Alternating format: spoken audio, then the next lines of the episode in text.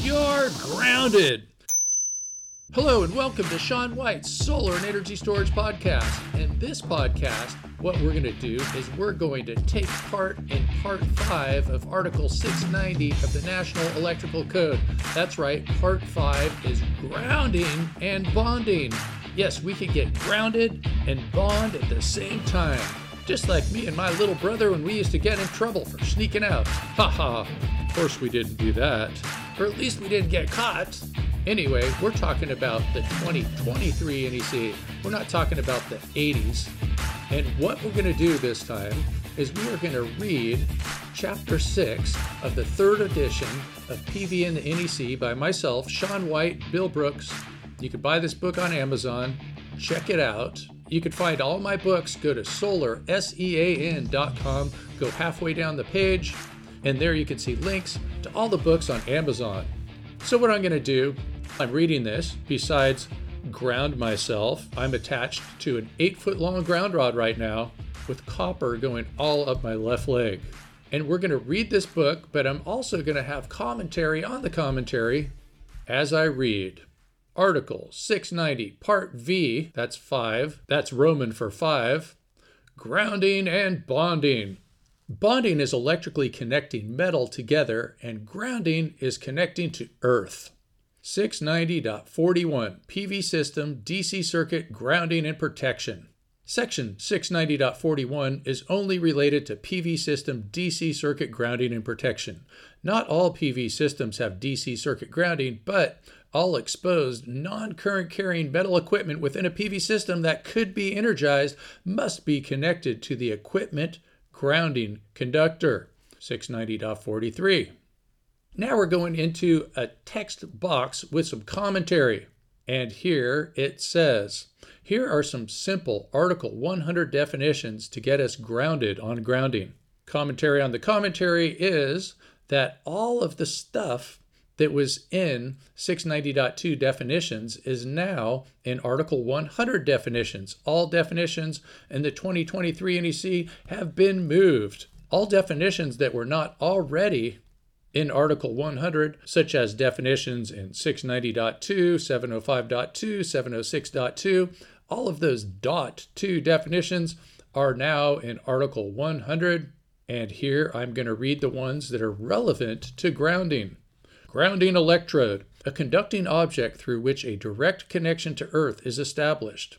Grounding electrode conductor, GEC, a conductor used to connect the system grounded conductor or the equipment grounding conductor to a grounding electrode or to a point on the grounding electrode system. Equipment grounding conductor, EGC, not to be confused with GEC, the conductive path or paths that provide a ground fault current path and connects normally non-current carrying metal parts of equipment together to the system grounded conductor or to the grounding electrode conductor or both. Also performs bonding. Ground, that's the earth. Grounded conductor, a system or circuit conductor that is intentionally grounded, often white or gray and called a neutral solidly grounded, connected to ground without inserting any resistor or impedance device. An inverter that uses a fused to detect ground faults is not solidly grounded on the DC side. By the way, most PV systems are solidly grounded on the AC side. Functionally grounded, a system that has an electrical ground reference for operational purposes that is not solidly grounded. Most PV arrays are functionally grounded. The exception is usually going to be a very small standalone PV system. Ground fault an unintentional electrically conductive connection between an ungrounded conductor of an electrical circuit and the normally non current carrying conductors, metallic enclosures, metallic raceways, metallic equipment, or earth. Ground fault detector interrupter, GFDI, a device that provides protection for PVDC circuits by detecting a ground fault that could interrupt the fault path in the DC circuit. This definition is new in the 2023 National Electrical Code, however, not new in the PV industry. This is to differentiate between GFCI and detecting and interrupting ground faults on the DC side of a PV system. Ground Fault Circuit Interrupter, GFCI, a device intended for the protection of personnel that functions to de energize a circuit or portion thereof within an established period of time when a current to ground exceeds the values established for a Class A device. Class A will trip between 4 and 6 milliamps. Now we're going to talk about the outline of 690.41 PV system DC circuit grounding and protection. And so this is going to just help get our bearings. So just remember that section 690.41, that's PV system DC circuit grounding and protection, which is inside of Article 690, which is inside of NFPA 70, which is the National Electrical Code, which is inside of my computer.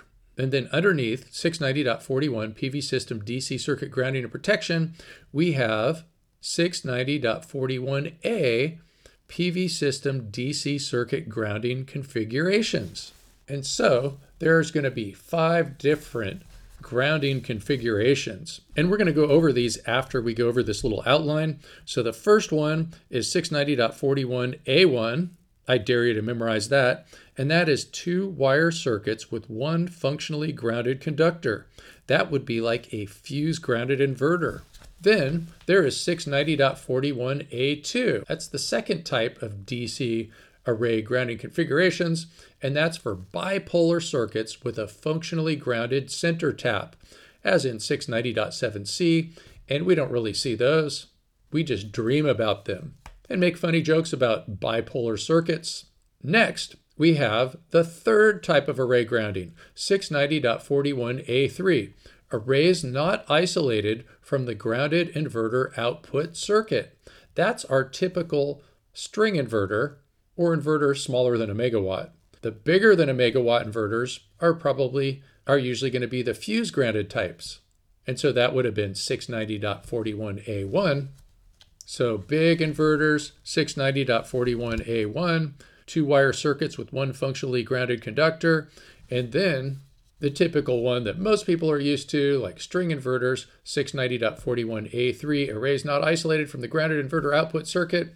Some people call these what people used to call them way back in the day was ungrounded or transformerless inverters.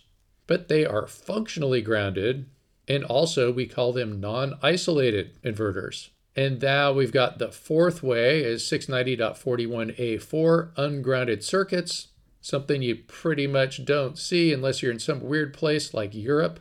And then it still would be rare. And that would be like a fuse grounded inverter that worked without the fuse. So you'd really have a transformer and you'd have this array floating around. Its voltages would be floating around. Unusual, only for big utility scale Euro projects, sometimes once in a while. Then, on the other end of the spectrum, another way of DC array grounding is 690.41A5 solidly grounded circuits, as in 690.41B. And so that would typically be a really small one or two string array, not on a building, with no ground fault protection. And you would have a solidly grounded circuit. For instance, you could have your well casing be the electrode, or you could have an electrode and it's just directly connected to the negative or the positive. So if you're some little off gridder, you might have one of those, and then you're probably not even following the NEC, those off grid people. 690.41A6, that's the last one. And it says this type of DC array grounding are circuits protected by equipment listed and identified. This is just some way of doing things if somebody invents a cool new way, like I know you're going to do. Okay, so we finished 690.41a, all those different types of array grounding. Now we're looking at 690.41b, which is DC ground fault detector interrupter, GFDI protection. And that's a little bit different than what we used to say back in the day when we were talking about our GFDI fuses we called it ground fault detection and interruption. And now it's saying ground fault detector interrupter protection. And there's a few different ways of doing this. And 690.41b1 is going to talk about ground fault detection. 690.41b2 is going to talk about faulted circuits, and there's a couple of different types of faulted circuits. 690.41b21 is current carrying conductors auto disconnect, and the other way is 690.41b22 GFDI power off isolate circuits in functionally grounded systems. And then we finish off 690.41b3 indication of faults. So now we've digested that outline and we're going to start reading. Poetically reading, of course. 690.41 PV system DC circuit grounding and protection. And we're reading this out of PV in the NEC. If you want to read along, go to page 128 of PV in the NEC, third edition, halfway down the page. Typical AC system grounding is done by electrically connecting a current carrying conductor to the grounding electrode system in a single place. The grounded conductor is generally colored white or natural gray for solidly grounded systems. Since PV systems often don't produce extreme fault currents due to the closeness between short circuit current and operating current, we are functionally grounding rather than solidly grounding DC PV arrays. If you see an older PV system that was installed using the 2014 NEC or earlier, there is often a white DC wire. This is most likely what we call functionally grounded now, but back then we used to call grounding through a fuse grounded, which is no longer the case. Take note that in the 2023 NEC, it is clearly indicated that 690.41 is for DC PV circuits, which was always the case, but it is more clear now.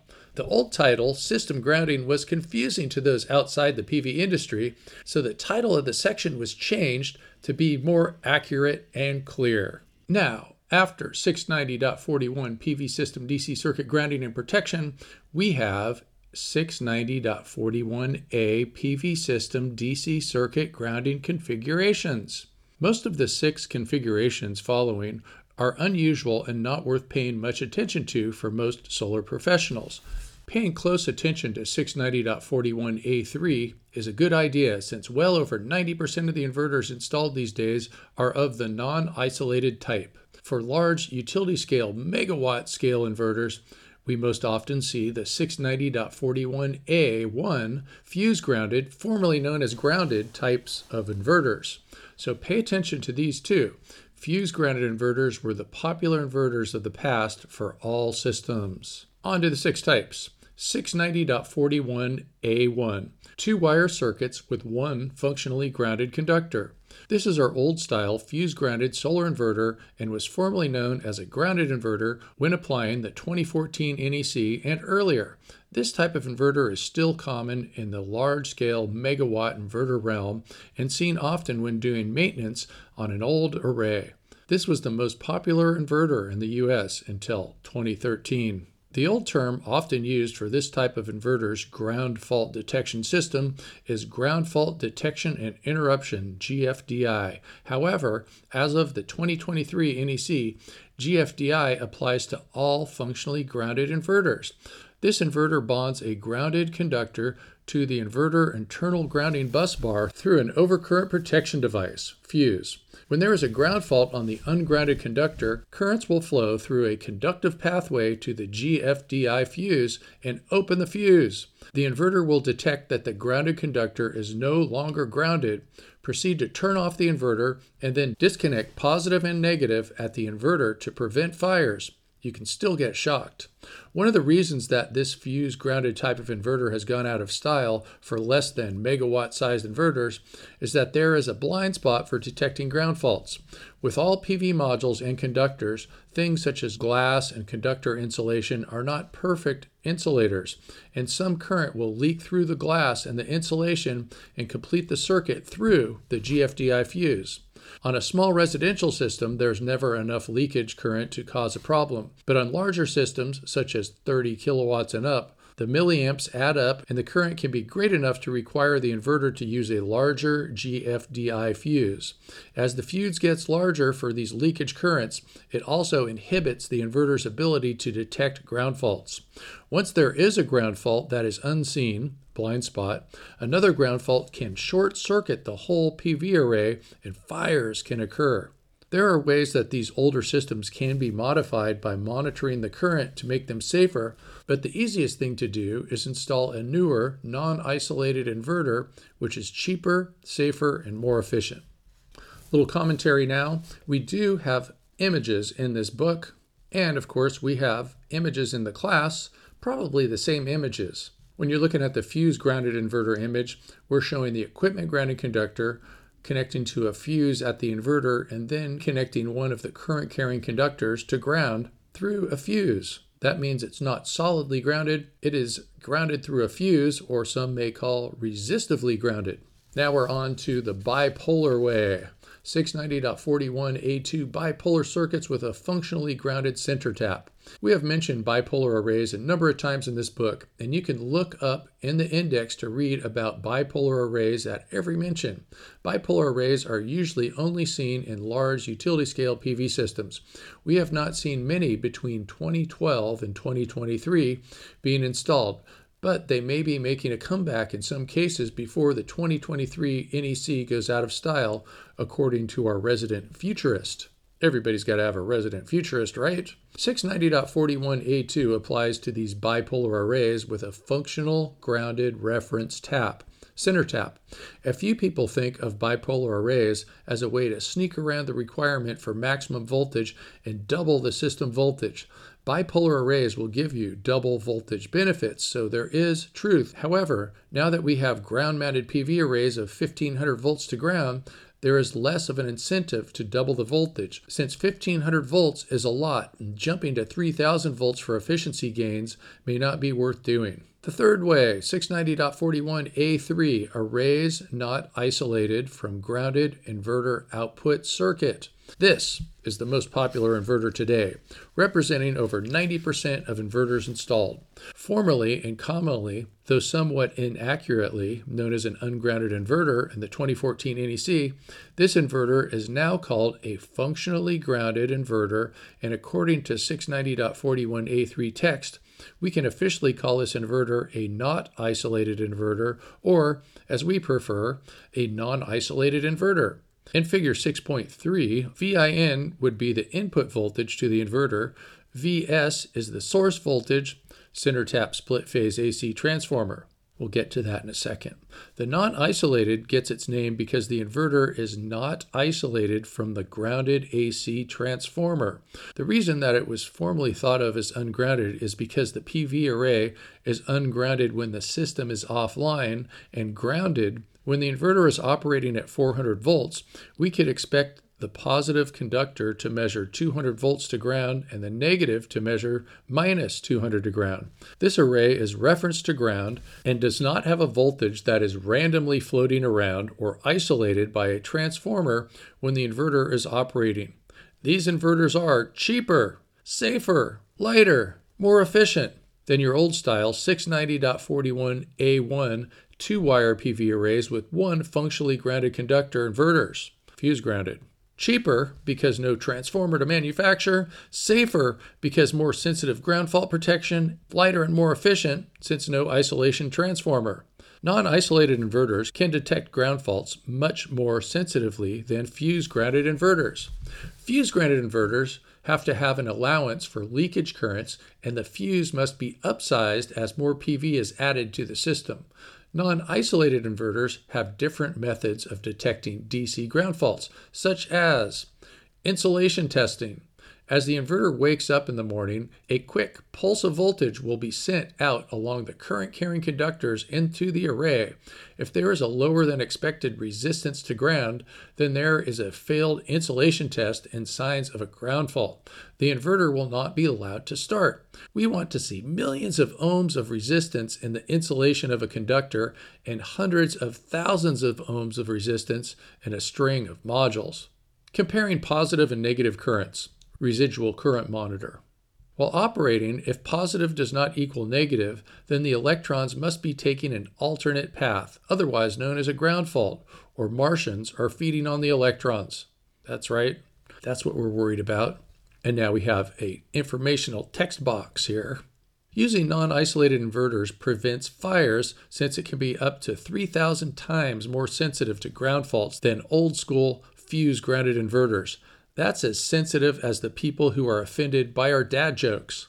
And yes, believe me, there are people that are that sensitive. And let me just explain the image here, talking about non isolated inverters.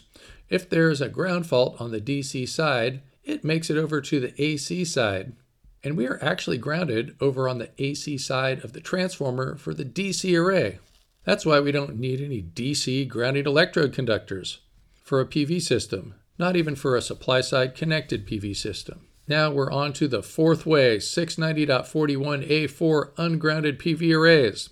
The NEC definition of an ungrounded array, figure 6.4 next page, is different from the 2014 and earlier editions of the NEC. This truly ungrounded PV array is not the 690.41A3, now known as non isolated array, formerly known as ungrounded, but is an array that has no functional reference to ground. Imagine a fuse grounded inverter, and then you threw the fuse away, and the inverter was programmed to still work. This is essentially what we are talking about. Now, the only way to have an ungrounded array on an inverter connected to a grounded utility transformer on the AC side is where the inverter has an isolation transformer but with no fuse or connection between a current carrying conductor and ground, as in figure 6.4. This array would be considered floating since the voltage could change with reference to ground. The inverter is uncommon and only currently used with some large utility scale inverters. The array is monitored with a sensitive insulation tester on a continuous basis. This is a very simple and effective method of ground fault protection. There's no way to look at an inverter and know whether it's an ungrounded inverter. We are unaware of any ungrounded inverters currently listed in the United States. All the ungrounded units currently running in the US are large scale plants and have been certified to IEC. International Electrotechnical Commission standards. And now, 690.41A5 solidly grounded PV arrays, the fifth way. A solidly grounded array, figure 6.5 next page, is one where there is a connection between a current carrying conductor and the grounding electrode system that is not a fuse and is solid. This is like your house's AC wiring. Many old style standalone systems, as well as some more modern standalone systems, are solidly grounded. Many DC PV systems are also solidly grounded. Coming up soon in 690.41b, formerly 690.41b exception, we will mention that if an array is solidly grounded, has one or two PV source circuits, and is not on a building, then ground fault protection is not required. This way, we can solidly ground the system. As we can see in figure 6.5, the grounding bus bar is connected solidly to a grounded conductor. This is also an example of a DC direct coupled PV system, which is common for water pumping systems in the California foothills. Now we're going to look at this image, figure 6.5, solidly grounded PV array, and we can see one of the current carrying conductors is connected to a ground rod. That's pretty much it that one of the current carrying conductors is connected to a grounding electrode. That's pretty much it. Pretty simple. No ground fault protection. And I wonder what they're doing in those California foothills pumping water. Those crazy hippies. Now we have an informational text box. Solidly grounded systems are very common, just not for PV arrays. We are used to solidly grounded systems with typical electrical systems. The reason it is uncommon with PV systems is because of the lack of high short circuit currents due to the current limited characteristics of PV. With low short circuit currents, we cannot rely on standard overcurrent devices to clear faults. We can only detect faults and shut down the system as a result of the fault. With a wild PV circuit, everything, including the overcurrent protection, is sized based on at least 156% of short circuit current. So, with a short, it will not open a fuse.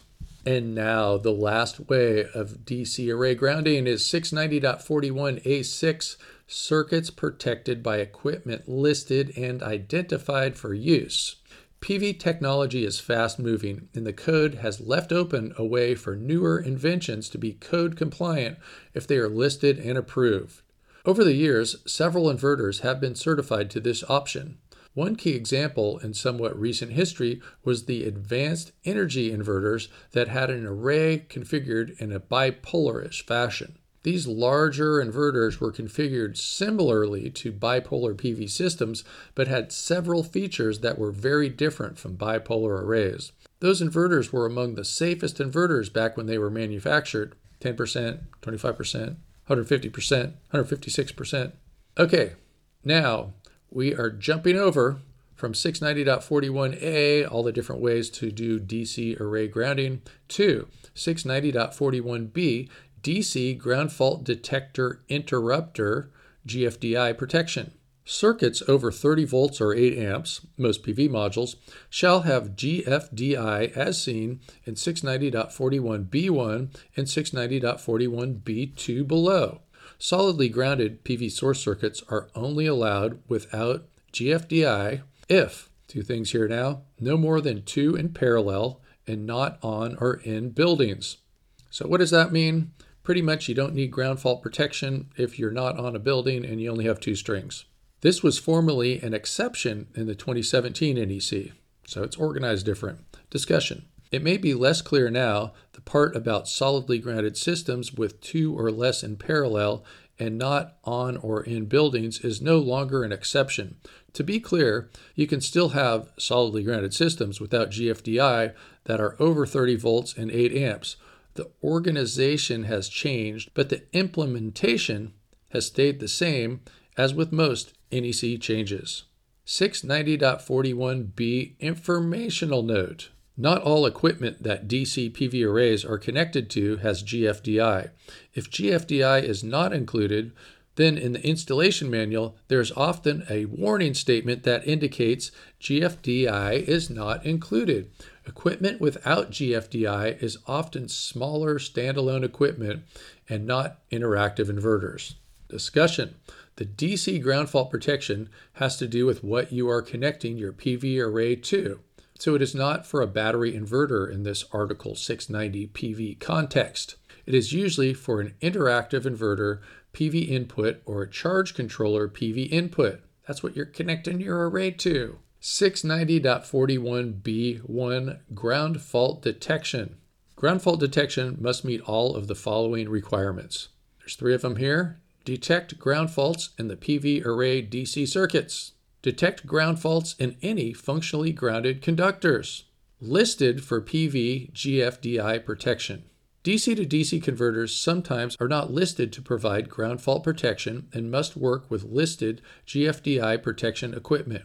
Informational note Some DC to DC converters without ground fault protection on their source PV side may prevent other ground fault protection equipment from working properly. In other words, in some DC to DC converter cases, GFDI plus GFDI equals no GFDI. That means two rights can make a wrong. Sounds political. 690.41b2 Faulted circuits. Faulted circuits shall be controlled by either one of the following of 690.41b21 or 690.41b22. And so here they are 690.41b21 current carrying conductors auto disconnect. Current carrying faulted conductors of the circuit will automatically disconnect. 690.41b22 power off, interrupt faulted PV DC circuits from the ground, reference, and functionally grounded systems.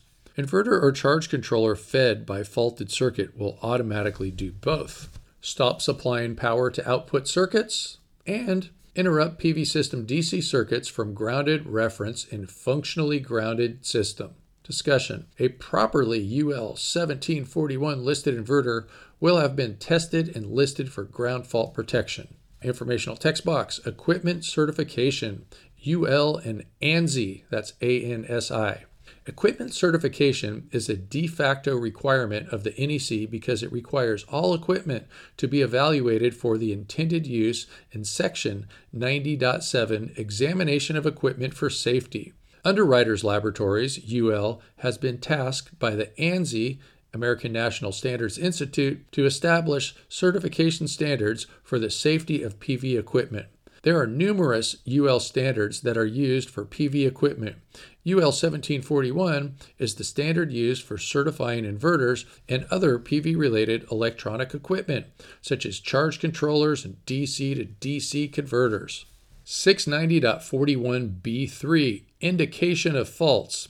GFDI equipment must indicate that there was a ground fault at a readily accessible location. 690.41b3 Informational Note. Examples of indication methods include there's four of them here, and it starts with remote indicator light, display monitor, signal to monitored alarm systems, notification by web based services. Cool. So your inverter could just email you. Discussion Web based services can be a text message or an app notification. Notice that smoke signals were not included, since that could be mistaken for the building is on fire. Maybe it is, as if we did not address the fault. Smoke is not considered a good way to indicate a ground fault, but it might actually indicate one. Now, we're on to 690.42 point of PV system DC circuit grounding connection. 690.42a Circuits with GFDI protection. Circuits protected by GFDI equipment, according to 690.41b DC ground fault detector interrupter GFDI protection, shall have circuit to ground connection made via GFDI equipment. 690.42b Solidly grounded circuits. Solidly grounded systems are grounded from any single point of a PV DC system to the grounding electrode system in 690.47a, building or structure supporting a PV system. 690.47 grounding electrode system is coming up, page 147 of PV and the NEC. And by the way, I'm reading this from PV and the NEC. Make sure to get yourself a copy. You can go to Solar Sean, that's solar, S-E-A-N dot com. Go halfway down the page and you can see links to all of my books, including this one, PV and the NEC, third edition by Sean White and Bill Brooks. Now, we're going to an informational text box here. Ground fault protection, GFDI and GFCI. Ground fault protection is, in essence, determining if there is a connection to ground by a current carrying conductor that was not meant to be. To determine if there is an extra connection, ground fault, then a ground fault protection device must be keeping tabs on the state of the current carrying conductor versus ground. In any electrical system, more than one point of system grounding is called a ground fault. If there were two points of system grounding, then there would be a parallel pathway for current to flow along the grounding system or through the equipment. In the 2023 NEC, the GFDI term was put into the NEC to differentiate between ground fault circuit interruption, GFCI, and the ground fault detection and interruption, GFDI. The term GFDI has been around for a while in the industry and is often associated with fuse grounded systems. However, it is clear now that GFDI includes all PV DC ground fault protection and has nothing to do with GFCIs. I always think of GFCI as being like AC. And just a little reminder before we go on to the outline of 690.43 equipment grounding and bonding that you can learn more and go to solarsean.com. There's all kinds of good links there, like links to this podcast, links to the Solar Pro Index for all those old, excellent Solar Pro articles that used to just pop up on the Google search. Well, now you can still download the Solar Pro magazines at solarprofessional.com and if you want an index so you can find the articles, I made one at Solar Sean, that's solarsean.com. I have a discussion forum there, people asking all kinds of questions, making the discussion happen, and links, of course, to the online classes. You can also check out all my online classes at heatspring.com forward slash SEAN. And those are where all my classes are. You have a link to that right at the beginning of solarsean.com. I have flashcards so you can do some digital flashcards. I have archives of my newsletter. And another thing that people find really handy is I have a list of different solar permit companies. So they're competing against each other, and I have all these different solar permit companies. If you have one that I haven't mentioned, make sure to let me know about it and we'll add you to the list. And then below that, I have a bunch of solar financing providers, PV O&M companies, and lots of solar distributors where you could buy solar equipment. And also on that page, I have a list of tons of solar and storage design software. I try not to pick winners, so I put them all there, except I really do like PV Watts. It's made by NREL, the smartest people in the world. And at the bottom of that page, there's a link where you could sign a pledge to prevent forced labor in the solar supply chain. Then, another thing that's very useful at the solarsean.com website is the NEC adoption list and maps. And so instead of just having one place to go to for your adoption lists and maps to see what version of the NEC you're on or somebody else is on, I have a whole bunch of different sources. Sometimes they conflict with each other because some of them haven't been updated, so this way you can find out all the different sources to get a much better idea of what's going on. And then another thing that I have is a page for solar and storage news, all these different sources of where you can get your information. And then, last but not least, I have a solar permitting databases and resources page. So there's a lot of information here about permitting and what's going on. And I know it gets confusing because permitting is different in different places. And there you can find it all at solarsean.com. And now back to reading at part five grounding and bonding. And we are at the outline of 690.43 equipment grounding and bonding. There's just four different things here. It's not a super long outline. We've got A, B, C, and D. 690.43a photovoltaic module mounting systems and devices, 690.43b, equipment secured to grounded metal supports, and 690.43c, location, 690.43d, bonding over 250 volts. Grounding shall comply with 250.134 equipment fastened in place or connected by permanent wiring methods fixed and 250.136 equipment secured to metal rack or structure. 250.136 sends you back to 250.134 which sends you to the other places that send you to other places and is commonly for the very huge article 250 grounding and bonding very huge article, that 250. Equipment grounding of PV systems is theoretically the same as equipment grounding of other systems. Hence, we refer to and take the rules from Article 250 when applying the code to our PV system grounding systems. For instance, 690.43 directs us to 250.134, which directs us to 250.32, which directs us to 250.118, and so on and so forth. Jeez, isn't that crazy how many pages they make you turn? They're trying to kill us with paper cuts. Good thing they have digital versions now.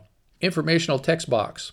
Why inspectors like to call you on grounding and bonding. Since equipment grounding of a PV system is similar to and takes much of its requirements from Article 250 bonding and grounding, inspectors who are not as familiar with PV systems as they are with other systems will often put a lot of effort into inspecting what they know which is how to inspect grounding and bonding.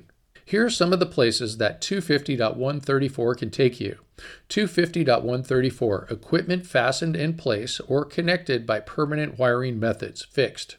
Here we are referring to bonding, grounding, non current carrying metal parts. You can be connected to the grounded circuit conductor as permitted by either. And so there's a whole bunch of different ways here to be connected to the grounded circuit conductor and we're going to start going off of these. 250.32 buildings or structures supplied by a feeder or feeders or branch circuit or circuits. And then another way to be connected to the grounded circuit conductor is 250.140 frames of ranges and clothes dryers. 690 brings us here. Wow. I think I'm going to ground my next PV array to my clothes dryer hey, that might be an idea. We have these dryer plugs that people are plugging in their electric cars to. Why not plug your PV system into it? And another way to connect to the grounded circuit conductor 250.142 use of grounded circuit conductor for grounding equipment. Or you can be connected by one of the following 250.134.1 by connecting to equipment grounding conductors as permitted by 250.1182 through 14. By the way, there is a typo in the 2023 NEC here. It's not my book, it's the NEC's fault, since 250.118 was reorganized. So it should say 250.118A2 through 14. Perhaps by the time you read this, the typo will have been untypoed. The NEC can do that for digital versions. 250.118a lists the types of equipment grounding conductors permitted. That's EGCs. 250.118a sends us to enough places to write a book on grounding. If you are a super grounding nerd, you can read Mike Holt's book on bonding versus grounding, and we will be impressed when you stump us and we expertly dodge your questions in front of hundreds of people at a big, important conference. Note, SOARS is and has been wrong when it used the term grounding. By the way, little note here is Mike Holt proofread our book and corrected us here. Thanks, Mike. 250.134.2 option is by connecting an EGC, that's equipment grounding conductor, that is contained within the same raceway, cable, or run with circuit conductors. 250.134.2 exception 1 as provided in 250.130c, replacement of non grounding receptacle or snap, switch, and branch circuit extensions, EGC shall be allowed to run separately. 250.134 2, exception 2 for DC circuits, EGC shall be permitted to be run separately. This is relevant to us DC people. And no, I'm not talking about that District of Columbia where they have taxation without representation. I'm talking about direct current, the uncapitalized DC, because it's a word in the NEC. Informational text box. Why equipment grounding? A good reason for equipment grounding is to protect people. If a hot wire got loose and touched a piece of metal that was not connected to the equipment grounding conductor, then someone could touch that piece of metal and get shocked. Another good reason for grounding is a pathway for ground fault protection to signal the inverter when there is a ground fault. Without an equipment grounding conductor, ground fault protection would not work properly. 690.43a Photovoltaic module mounting systems and devices. Equipment that is listed, labeled, and identified for bonding PV modules, frames, is permitted for equipment grounding and bonding of PV modules. Also, this equipment may be used to bond adjacent modules to each other.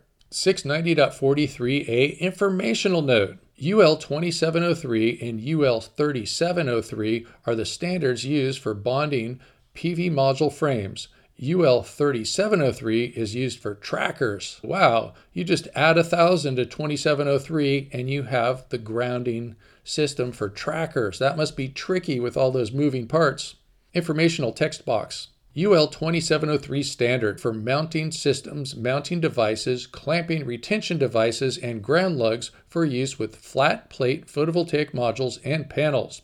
When we think of UL 2703 listed racking systems, we often think of a clamping device that holds a PV module or piece of equipment in place that has a sharp point that will pierce the anodized coating of a piece of aluminum and make a code compliant equipment grounding pathway. A big benefit to PV installers for using UL 2703 listed racking is the reduction in time and materials required by not having to undertake time consuming grounding methods of the past, such as using lugs on each PV module with a collection of washers, antioxidant chemicals, and using emery cloth to rub off anodized coating of a module frame to get a good connection. Reminds me of taking John Wiles' class 15 years ago. 690.43b Equipment secured to grounded metal supports. Grounded metal supports are supported structures that PV modules are mounted on that are already connected to Earth by any means permitted in Article 250. In order to bond PV equipment to grounded metal supports, the grounding devices must be listed, labeled, and identified, and that is listed on a nationally recognized testing lab that's NRTL list. Search OSHA NRTL to find the list. Labeled has a label from the NRTL, that's Nationally Recognized Testing Lab. Identified means identified for specific use and no off label usage. Metallic support structure sections shall be either connected via identified bonding jumpers or connected to equipment grounding conductor, EGC, and support structure shall be identified. 690.43c Location Equipment grounding conductors shall be permitted to run separately from the PV system conductors within the array. If the equipment grounding conductor is run separately, follow 250.134 equipment fastened in place or connected by permanent wiring methods, fixed, which we just covered. See page 140. Discussion 690.43c and the 2020 NEC was called with circuit conductors and required us to run the EGC with circuit conductors. And now in the 2023 NEC, we are more liberal and allow our equipment grounding conductor to be run separate from the circuit conductors like other DC systems. So check that out. That's a code change, people. 2023 NEC allows the equipment grounding conductor to be run separate from the circuit conductors. Take a deep breath, breathe that in. Now you got it. It's a code change. Ding, ding, ding, ding. 690.43d, bonding over 250 volts. For solidly grounded systems over 250 volts, which is rare, 250.97, bonding over 250 volts to ground shall apply. Here we see requirements about continuity of metal raceways and metal sheath cables for solidly grounded systems over 250 volts to ground. Where concentric and eccentric knockouts are encountered, there may not be sufficient continuity to clear large circuit breakers in a fault. This is more commonly referenced for AC systems over 250 volts to ground, since solidly grounded PV systems, especially those over 250 volts to ground, are rare. Now we have an informational text box, what we were just talking about. No bonding bushings required, exclamation mark. In the 2017 NEC and earlier, this 250.97 requirement for concentric and eccentric knockouts was not only for solidly grounded systems, and many inspectors are still enforcing the older requirements and making you install bonding bushings on functionally grounded DC PV systems over 250 volts politely show your inspector 690.43d if you do not like to spend time and money on bonding bushings where they are not required. Sensitive ground fault equipment required in functionally grounded systems can effectively use concentric and eccentric box connections without failing in a fault and therefore doesn't need to follow 250.97. Hooray! Little reminder here, people get your information from solarsean.com. Now on to 690.45 size of equipment grounding conductors. PV system circuit equipment grounding conductors are sized in accordance with Table 250.122, minimum size of equipment grounding conductors, which bases the equipment grounding conductor off the size of the overcurrent protection device. If there is no overcurrent protection device, such as with one or two PV source circuits, then the value calculated in 690.9b overcurrent device ratings, that's ISC, short circuit current times 1.56 for wild PV, for an assumed overcurrent protection device will be used in place of an overcurrent protective device value. Recall that 690.9b, covered on page 57 of PV and the NEC 3rd edition, calculates an overcurrent protection device based on either and now we have four ethers here. 125% of maximum current calculated in 690.8a, which means maximum circuit current times 1.25, or short circuit current times 1.56 for PV source circuits. Since ISC times 1.25, that's short circuit current times 1.25 equals maximum circuit current for wild PV. And then another way is maximum current and application of adjustment and correction factors. And you should just see chapter 12 wire sizing. Then we have electronic overcurrent protection device listed to prevent backfeed on the PV side of the device. And last but not least, equipment grounding conductor size shall not be smaller than 14 AWG. Discussion. It is interesting to note that in many cases, multiple PV output circuits are not required to have more than a single 14 AWG equipment grounding conductor when protected in a raceway. Many solar installers will size the equipment grounding conductor to be the same size as the current carrying conductor for conductors up to 10 AWG. This is often done to decrease the possibility of a well intentioned inspector questioning a code compliant 14 AWG equipment grounding conductor. Just to make a point here, it would be code compliant to have eight PV source circuits come off a rooftop in a raceway with 16 different 10 AWG current carrying conductors along with a single 14 AWG equipment grounding conductor. Since the smallest copper equipment grounding conductor in Table 250.122 is 14 AWG, which is sized based on a 15 amp overcurrent device, then we can calculate the highest short circuit current value that will fit on a 15 amp fuse and use a 14 AWG equipment grounding conductor as follows. And so we have a little bit of math here. It says ISC times 1.56 equals 15 amps. And then under that, we're solving for ISC. We're going ISC equals 15 amps divided by 1.56 equals 9.6 amps. Therefore, if a PV module has an ISC, that short circuit current value, of over 9.6 amps, then it would need greater than a 15 amp series fuse rating and greater than a 14 AWG equipment grounding conductor and a PV module with an ISC over 9.6 amps would have a maximum series fuse rating of 20 amps, unless you could find a future module that had an ISC greater than 20 amps divided by 1.56 is 12.8 amps. And you know what? Those cells are getting bigger, those modules are getting bigger. I bet you could probably find one. 690.45 specifically states that we do not have to increase equipment grounding conductor size for voltage drop considerations on either the DC or AC side of a PV system. Think about that. Since PV is the opposite of a load, current does not increase because of voltage drop.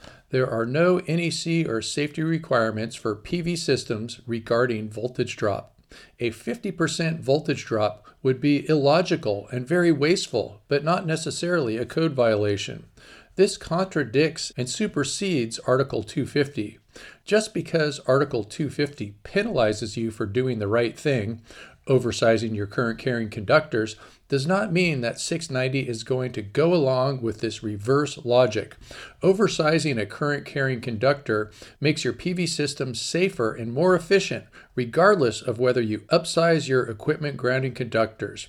Remember, NEC chapters 5 through 7 modify and supersede chapters 1 through 4. And now we have one of those informational text box. And this informational text box reading is brought to you by Solar. Yeah, solar's cool, dude. Do solar. Brought to you by Solar. Okay, exposed to physical damage equals 6 AWG minimum bare copper. Oftentimes, the equipment grounding conductors EGCs, under the array are considered to be exposed to physical damage, and if that were the case, the bare copper equipment grounding conductor would need to be 6 AWG size minimum. Oftentimes, in places with significant weather, such as snow and ice, the AHJ will require a 6 AWG bare copper equipment grounding conductor if exposed bare copper is used. In the deep west, where the wind is relatively mild, oftentimes you see 10 AWG equipment grounding conductors under the array. But in the east, you often see the AHJ require 6 AWG bare copper, and some solar installers will use smaller green USE 2 to conserve copper. If you're trying to talk your inspector into agreeing that you do not require a 6 AWG equipment grounding conductor, you can reference 250.120c, equipment grounding conductors smaller than 6 AWG, where it says that you need to be protected from physical damage in a raceway or cable armor unless it is installed within the hollow spaces of framing members of buildings, of structures, and where it is not subject to physical damage. Since a PV array is a structure, you would have a good point. We're not saying that you would win the debate, but you would have an intelligent point to make. The unanswered question is what is considered subject to physical damage? And the answer is regional and subjective. In the end, how much do you really want to argue with an inspector when you're trying to get your project finalized? It is interesting to note that in the Chicago area, according to at least 10 people whose jobs it is to meet with inspectors every day, they require more heavy duty intermediate metal conduit, IMC, or rigid metal conduit, RMC instead of EMT. This is due to the extreme weather, but they do allow 10 AWG equipment grounding conductors under the array because Bill told them it was okay 20 years ago. In other locations, installers are allowed, as they should be, to use green 10 AWG USE2 wire under the array. Okay, here we go 690.47 Grounding Electrode System. Are you one of the top PV experts in the country? Lace up your boxing gloves and welcome to 690.47, the section of 690 where there are heated debates on how to interpret how grounding electrode systems are meant to be interpreted in the code. Try not to take it personally if you have a different idea than your colleagues. Good debate can be fun. Woo! Especially when you are right and everyone else is wrong. Do a YouTube search for 2014 NEC 690.47D Mike Holt for some excitement, where you will see Bill and Sean, along with Mike, who endorses this book. Endorsement to your millions of NEC books. Back at you, Mike. There are many factors to deal with here, and grounding electrode systems outside of PV are also hard to understand because the way they are implemented differs regionally. Factors such as wet earth, dry earth, lightning vortexes, corrosion, living on a rock, stray currents, proximity to large power production systems, and more will influence people's opinions on how to properly connect to earth. Refresher EGC equals equipment grounding conductor, GEC equals grounding electrode conductor. And then we have figure 6.6, which is the Mike Holt 2014 National Electrical Code team. We have Sean and Mike and Bill and Ryan and Jason and Dave and Richard. And that was your Mike Holt 2014 NEC PV team. Anyway, we're talking about the outline now of 690.47 the controversial grounding electrode system. 690.47a Buildings or structures supporting a PV system.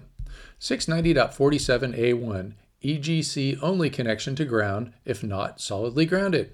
And the other way with buildings or structures is 690.47a2 solidly grounded systems DC grounding electrode conductor. Then there's 690.47b, grounding electrodes and grounding electrode conductors. 690.47 grounding electrode system was once again changed in the 2023 NEC with a bit less pointing to Article 250 in 690.47a.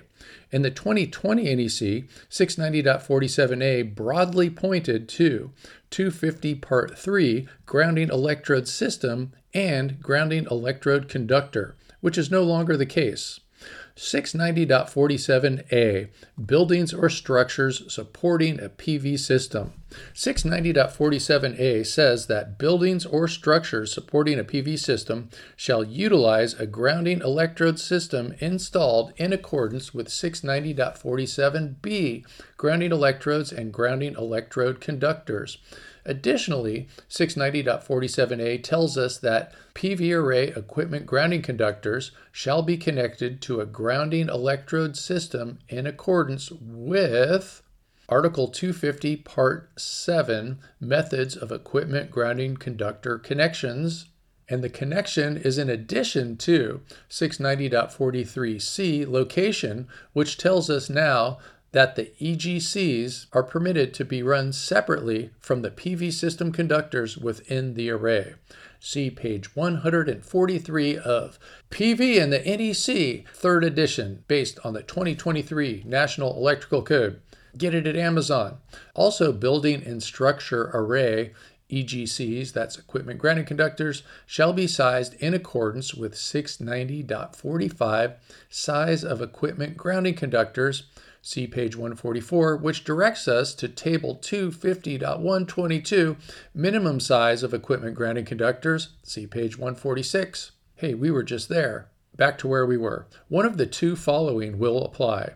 690.47a1 is for systems that are not solidly grounded, which is the majority of everything and 690.47a2 will apply to the extremely rare, solidly grounded PV system not on a building.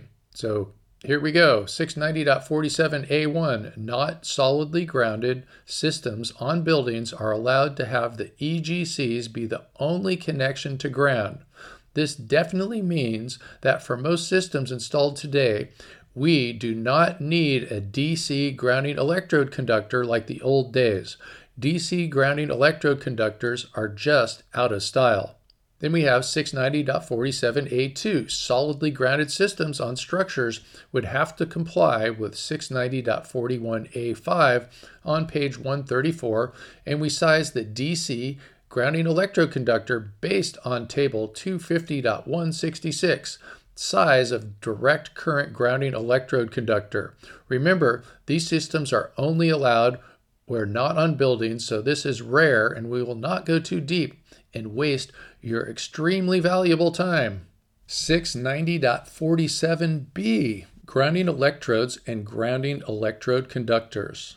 A grounding electrode system includes pieces of metal connected to earth and other pieces of metal connecting those pieces together and then to the grounding electrode system via a grounding electrode conductor. 690.47b has been controversial back and forth over the years. The conflict was should we have an additional auxiliary electrode or electrodes or not? In the 2008 to 2014 NECs, it was often interpreted as required, which upset people, but many did not install them. In the 2017 NEC, this section was reworded to make it clear that the additional auxiliary electrode was optional. Once again, in the 2020 and 2023 NEC, it is optional but no longer called auxiliary. Now it's just termed additional electrodes. Auxiliary electrodes are electrodes that are attached to the equipment grounding system and do not follow the rules of typical electrodes. Now, apparently, we have to follow the typical rules for something optional. In the 2008 to 2014 NEC 690.47d, additional auxiliary electrodes for array grounding said that these electrodes shall be installed with two exceptions. These two exceptions essentially made it not required for systems on buildings. The exceptions were so poorly worded that few code enforcers allowed the exceptions, and the result was that electrodes got installed on buildings with perfectly acceptable grounding electrode systems. This is now a low key optional thing that someone can do if they want. One of the reasons for this being controversial was because lightning strikes to Earth can send a wave of voltage. If this wave hits an electrode and causes different voltages at different electrodes that are attached through equipment, then the equipment can sizzle and pop. What these optional electrodes are, if you have an array on your roof, you are permitted to take a conductor from the array straight to a ground rod. This would also go for a ground mount. However, one way you can look at it is if your array is put in concrete on earth with metal, every post is electrically an additional electrode. You can connect the 690.47b electrodes to the PV arrays on buildings to the metal structural frame of the building if you want. Keep in mind that this connection does not substitute for the equipment grounding conductor connection to the inverter. Without the equipment grounding conductor connection to the inverter, the ground fault detectors would not work properly. Get grounded, at least functionally. And that brings us to the end of Part 5 Grounding and Bonding, which is also known as Chapter 6 of that famous book, PV and the NEC. So thanks for listening to Sean White's Solar Energy Storage Podcast. And don't forget to go to solarsean.com. Get all your NABCEP continuing education credits, get your NABCEP associate, get your NABCEP whatever they have. You can get it there. That's solarsean.com.